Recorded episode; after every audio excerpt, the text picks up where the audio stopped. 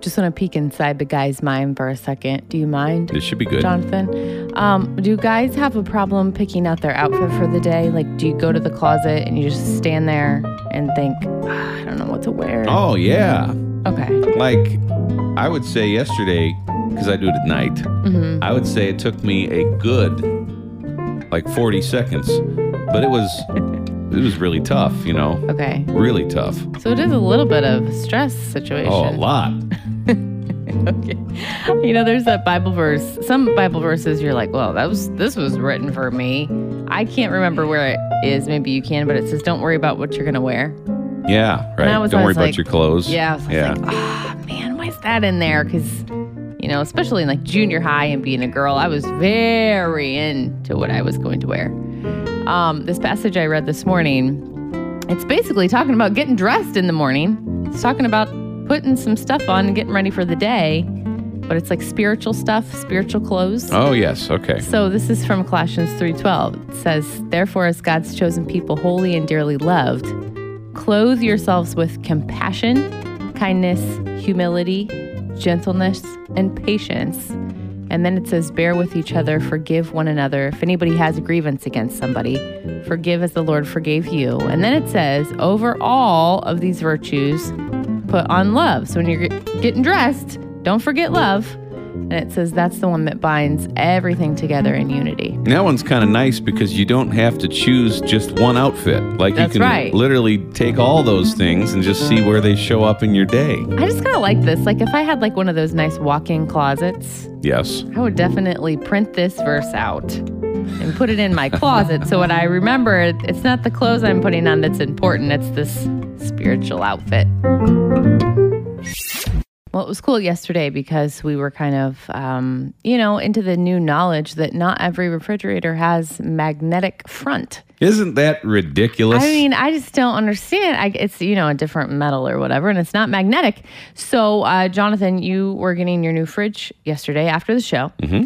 and you were you didn't know if it had uh, magnetic front or not, and you have a magnet collection. So I was That's wondering correct. if you could fill us in on what happened.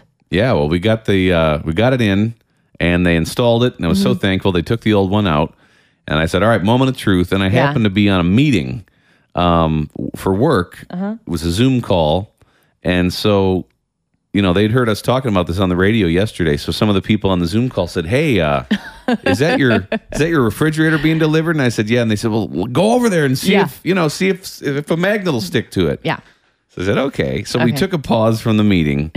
I went over there, got a, um, I, I got a magnet, a picture of my wife's grandparents. oh, Beautiful photo, Yeah. like from church. They're all both dressed up. He's in his suit, sweet. everything like that. So I got the photo, put it right on the uh, front of the Okay. refrigerator. Okay. And her grandparents plummet to the ground. It is not Oh, magnetic. Oh no, that's horrible. So it's all gonna have to be like clear and clean on the front. Is there any hope? Like, Uh, no. Well, Okay. th- there is hope in that. Um, I would say the right, s- so the sides of the uh, of the refrigerator are magnetic. Uh-huh. Oh, okay. So we were able to put the most important ones. yes. Uh, we got a note from Lynn yesterday as we were talking about uh, well refrigerators, Yeah. and Lynn said you know, people were talking to him with what brands did they like, what suggestions do they have. She said, uh, Lynn said, please make sure when you buy a new refrigerator, Jonathan, that it's smudge proof. oh yeah. I have stainless steel, and the upkeep is excruciating. Oh darn. You into uh, wrestling?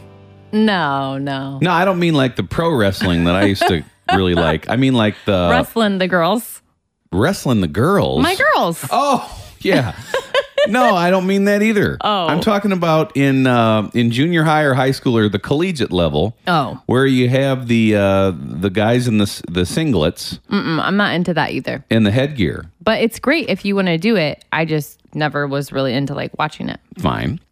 Um, so there was this guy that was he was a wrestler in high school and college. It's a thing you can go out for wrestling. They're really strong. Yep. Wow. And it was his junior year of high school, and he took first place in the junior varsity wrestling tournament. You know, you got the varsity, the the big shots, the Mm-hmm. Yeah. juniors and seniors, maybe, then the underclassmen. Um, and so it was first place. And that's a pretty Wow. big deal. Yeah. It's, I mean, not the biggest trophy in the world because it's JV, but it's still awesome. And he fought really hard to earn it, literally. So he holds the um, he holds the trophy in his hand, and he shows it to his dad. And his dad was like, "Well, this this is good." And then he said, "Maybe next year you can win a varsity trophy." Now, of course, um, this this these are the words of our buddy Jay Payleitner in his book "52 Things That Kids Need from a Dad," and he says, "Now I know my dad meant that as a challenge. You know, keep working hard, reach Yeah. for the stars, become the big shot in varsity."